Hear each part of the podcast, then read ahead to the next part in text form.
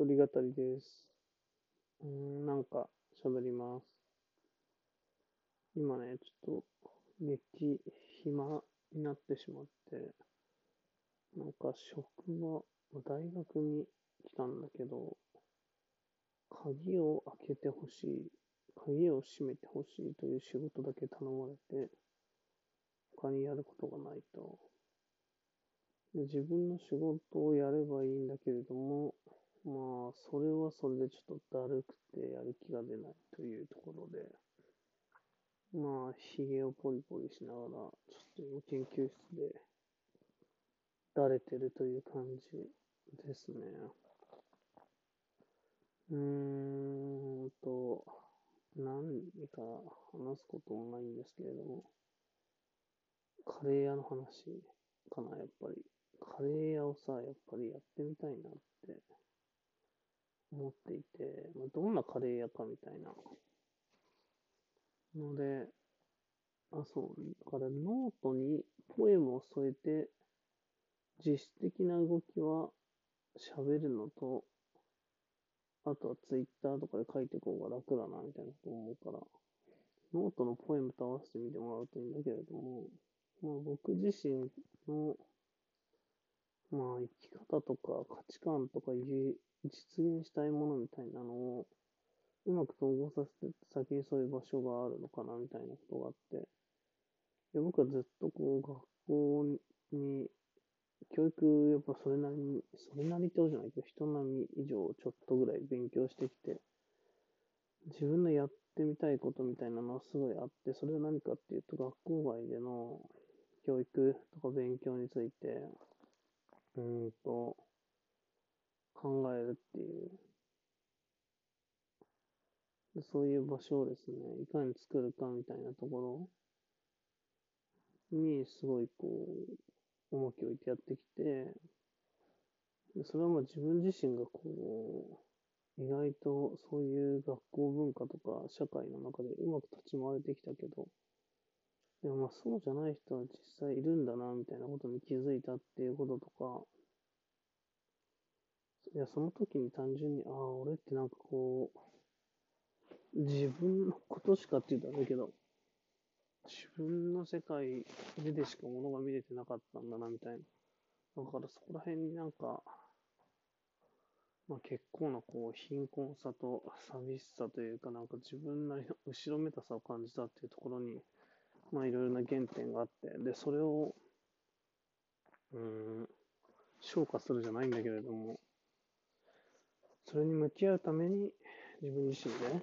教育に関わっていきたい、教育に関わる仕事をしていきたいって思っているわけですよね。だから、まあ、それが一番大きな理由で教育の仕事をやってて、で、まあずっと、今まではずっと、いわゆるですね、フリースクールを作りたいっていう、フリースクール的な、オルタナティブスクール的な場所を作りたいっていう思いが強くあったんですけれども、ただ、まあ今、いわゆる教育ビジネスの中でやっているわけで、まあ、働き始めてから4年目。でも関わり始めてからもう年。で、実質的にお金とかそういうサイズ感、運営を意識するようになってから6年ぐらい経ってるけど、まあ教育ビジネスだけでね、やっぱそれ成り立たせるのって結構大変なんだなってことに気づいたわけですよね。しかも、基本的には受益者負担のビジネスサービスやってるっていうことは、うんとお金払うの子供なので、子供、いや、厳密に親ですね。親なので、親の経済力に大きく依存して、そのサービス、環境を享受できる人できない人ができちゃう。けど、ビジネスとしては、それ値段下げたらやっぱうまくいかなくて、お金をもらわないとうまくいかない。だから、お金がある人を対象としてやった方がもちろんいいわけですよね。だそこのバランス感覚非常に難しいなと思っていて、まあ、それ自体が悪いこととは、実は思ってないんだけれども、やりたい教育とかサービスが実はリーチしてないんじゃないのかな、みたいな。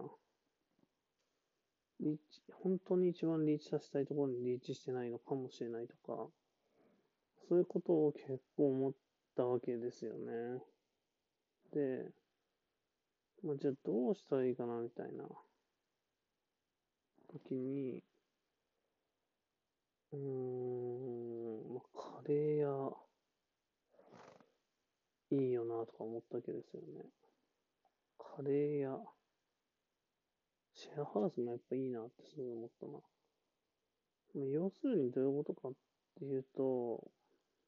教育を目的化してコミュニティというか、拠点を作るのは、教育に関するコストを払える人しか来れないけれども、別のところで、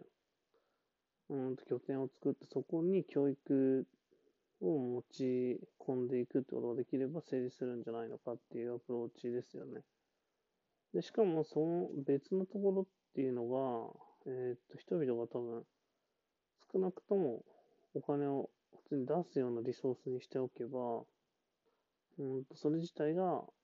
成立するモデル、まあ、ビジネスモデルって言っちゃえばいいんですけど、ビジネスモデルとして成立して、えーと、そのままうまく回っていくんじゃないのかみたいなんで、その中で教育的なアプローチ、教育的な環境を作るみたいなことができれば成立するんじゃないのかって思ったわけですよね。だからそういう意味でもシェアハウスっていうのは一つあり得るなって思う。人々が暮らすっていうところにはやっぱ、やっぱ家賃はみんな払うよねっていうものに教育的な場所を作っていく。だからこれもシェアハウスのロビーの部分を、まあ、教育の場として活用するみたいなアプローチはあり得るような気がしていて、えっと、例えば、ね、家賃の何割分か自体はそういうところに、教育スペースには使われてるわけだからね、人だけ住んでれば場所は何もしないけど、場所は継続的に運営できるし、みたいなところ。で、もしその教育の方法でも多少マネタイズできれば、その住んでるところも楽になるよっていう、あくまで付属的に教育を考えるようなアプローチっていうのがいいのかなっていうふうに思いました。同様ですね。同じようにカレー屋もやっぱそういうところで、もうみんなご飯食べるでしょみたいな。カレー、カレーじゃなくてもいいんですけれども、カレーを食べたりする場所って、一つは、まあビジネスモデルとしては明らかにフリースクールとかよりはたくさんありますよね、みたいな。だから、そのモデルにうまく乗っけて、教育的なことをやっていくとか、うん、まあ、飲食以上の付加価値みたいなのをつけられれば、それで通う人たちにとっても、なんかモチベーションになるような気がするよねっていうころ。で、だからそういう付加価値をつけたところに教育を作っていくみたいなアプローチで、カレー屋っていうのはまあ出てきたわけですよね。うん。まあ、教育学それ自体が議論されることって、そもそもそんなにないじゃないですか。例えば、教育社会学とか、教育経済学とかもありますよね。教育心理学とか、教育方法学とか、教育工学とか。だから、教育ってのを論じるときに、それ自体の価値って何なんだろうみたいな。でも教育ってそういう社会の中で作られるものの副産物だから、それ自体がものすごい価値があるのかっていうと、うん、ちょっと違うかもしれないですよね。様々な相互の関係の中で価値が見出されるようなものが教育なんじゃないのかなみたいな。そう考えたときに、じゃあその場所の運営自体も、教育自体を目的としなくてもいいんじゃないのかなってことを思ったりするわけですよね。大体よく考えたら学校だって教育機関だけど、その実は国民養成なわけで、うん、そういう人材育成とか人材養成の中で教育的なものを使っているというか、まあ、教育ってこう、じゃあ手段なんじゃないのかなとか思うぐらいですよね、一層。だからそういうアプローチを考えていったときに、教育の場所みたいなのを、の作り方っていうのは、なんか僕的にはちょっと今までと違う新しいアプローチで、いや、面白そうだなっていう話で、カレーやってみたいなみたいな話ですね。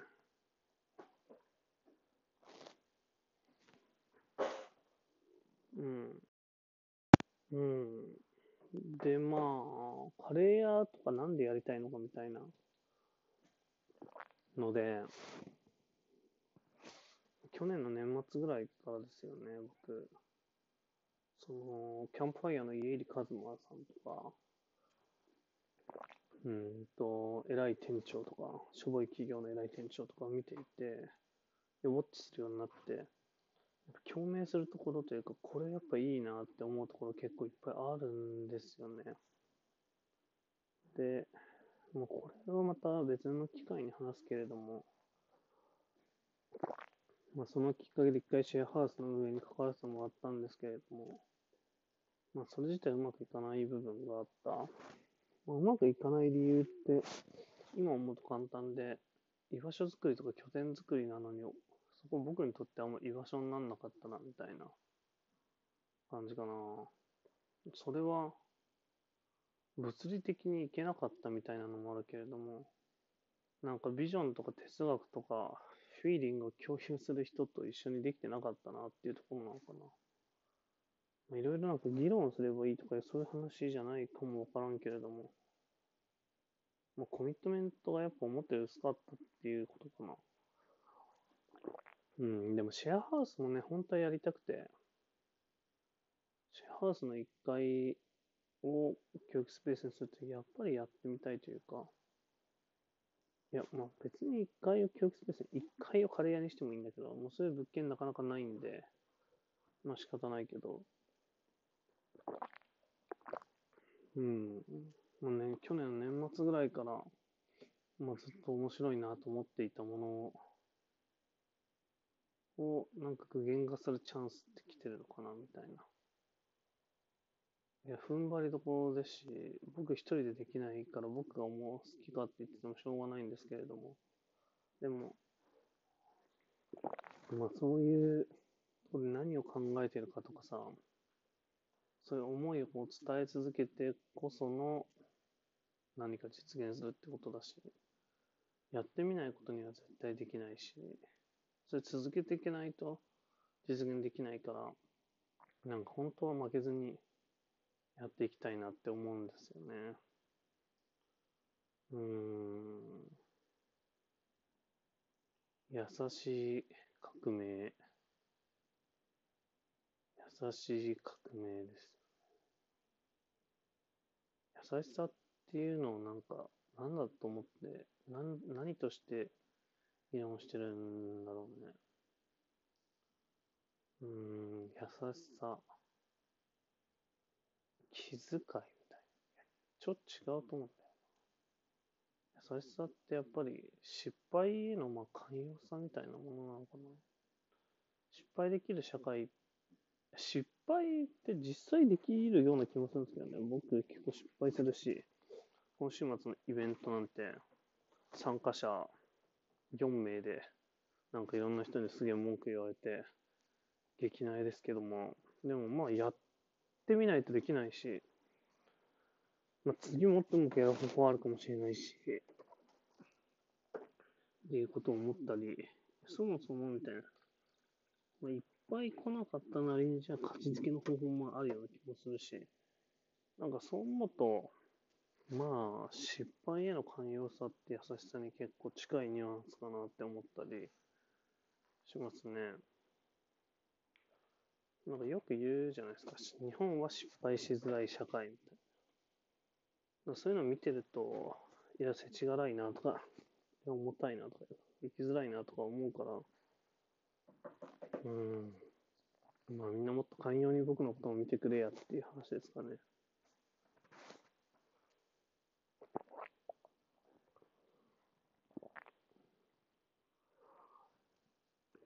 うん。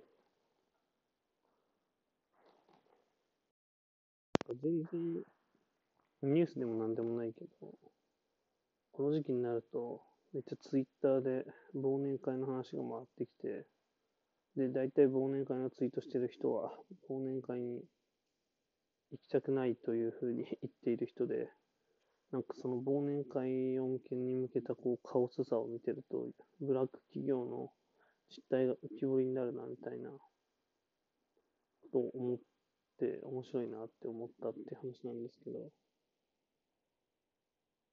今日は職場の忘年会、今年は参加できないが、毎月一番近く引かれている親睦会費から皆さんの分の食事会も控えて返金はない。行ってほしい。せめて返金をしてほしい。行ってないんだからせめて返金をしてほしい。親睦を深めるためのお金を勝手に給料から徴収するってどういうことなんだ嫌なら来いってこと。これとか、ちょっとやばーとか思うよね。マイルドや、みたいな。なんか他にもあったんだよな。忘年会しんどい。6000円払って幹事して働いたのに。あなたの働き方どうなのって管理所からお支払いをぐだぐだぐだぐだ受けて泣いてしまったもう二度と行かない。どういう世界観だよな。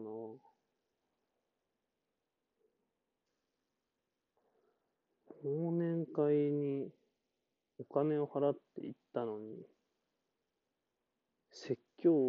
お釈をさせられ、さ、挙句の果てには説教をされるという地獄とか、なんか給料から勝手に忘年会の会費が引かれていて、それ、行かなくても返金がないという、恐ろしい話。あ、いや、でもこれもちょっと恐ろしいな。忘年会する。ついにやられたな。来週20日金曜日の貸し切りなくなりました。携帯電話番号嘘でした。これちょっと辛いですね。まあいいや。今回はまあ忘年会にこう、行く側だね。お店のことはとりあえず置いといて考えてるけど、これやばい話ですよね。忘年会で、この前なんか会社の忘年会あったけど、うちの会社はなんか仕事の話なんてほとんどしないで、大学生の飲み会みたいになんか狂ったように飲んで、で、なんか 急性アルコール中毒になるおじさんがいるみたいな、それ頭おかしい飲み会してたけど、まあ、ある意味で、こう、いろんなしがらみがなくて気持ちいいのかなとか思いながら、まあ見てましたけれども、まあ、仕事について語るならさ、酒の席であんま親しくない人としたくないよね。仕事感違うし、まあ、喧嘩になるだけみたいに。仲のいい友達だったら金払ってでも飲み屋行っていろいろ話していいですけど、パブリックの飲み会そんな話してもしょうがないですよね。とか、大体さ、みたいな。金払ってる。同じ参加費払ってるのに、後輩がお酌するとか、そういうのもだるい。そういう意味わかんない。てか、もっと言うと、あの、席が狭いとかならいいんだけど、普通にさ、あの、なんだっけ、普通に、なんか何でも取り分ける人とかちょっと困るよね、みたいなことを、ああいうのやめてほしいんだよね。自分食べたい時に食べるわ、みたいな感じなので、いや、要はさ、若い人が忘年会嫌になってるっていうか、職場の上司にとうざい飲み会をしたくないということですよね。それをしないと仕事ができるようにならないというのであれば、まあ仕方ないとか思いつつ、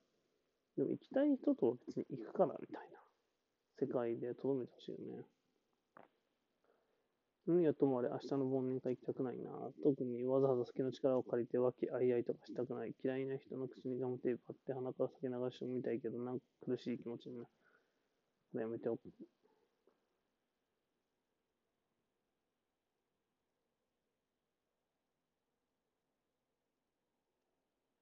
忘年会行きたくない人めっちゃいてるけど。毎年同じ店で忘年会とか飽きる。ああ、行きたくない。人が何が楽しい歌舞伎町とかなきゃいけないんだ。はあ、もうみたい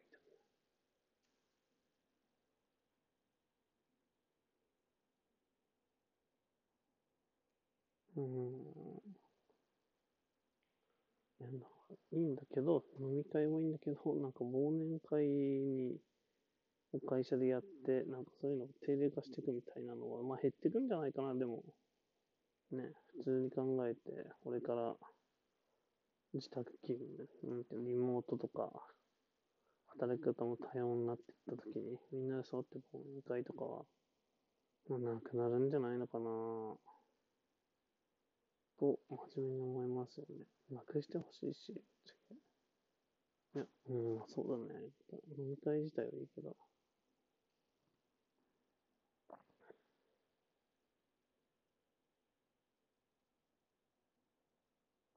そういう感じかな。忘年会問題。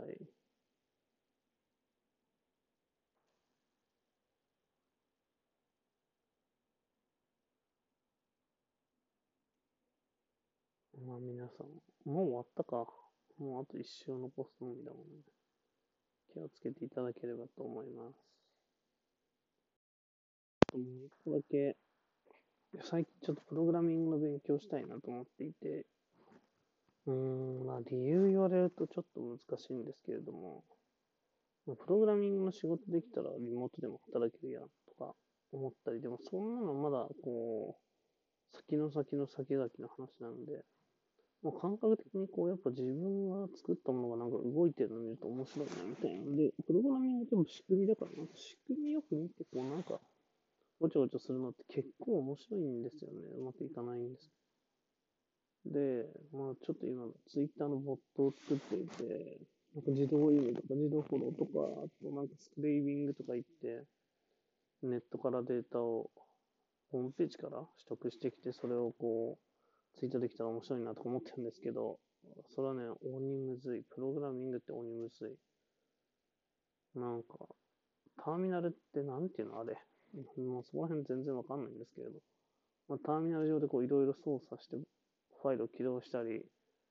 なんかシステムのなんかなんかを入れたりみたいなことしていくんだけど、全然意味がわからなくなってしまうんですよね。だから、プログラマーの人に教えてほしいいや、でもなんか、教えてほしいってのもなんですから、教えたい人いたら教えてくれみたいな。教えるの大好きな人いるから、多分教えたい人教えてくれみたいな感じですね。うん。今はね、あの、スクレイビンピングをやってみようみたいなのやったんですけど、最初の、あれ、なんていうの、ツールっていうのかな？いや、ライブラリーか。最初のライブラリーの読み込みでも積んで、ああ、無理無理無理無理無理ってなっているところなんですね。リクエストとかいうライブラリーを入れるところがまずできないので、そこからまあなんとかしていただきたいですね。うん。プログラミングを教えてくれる人は随時募集していますという感じ。以上です。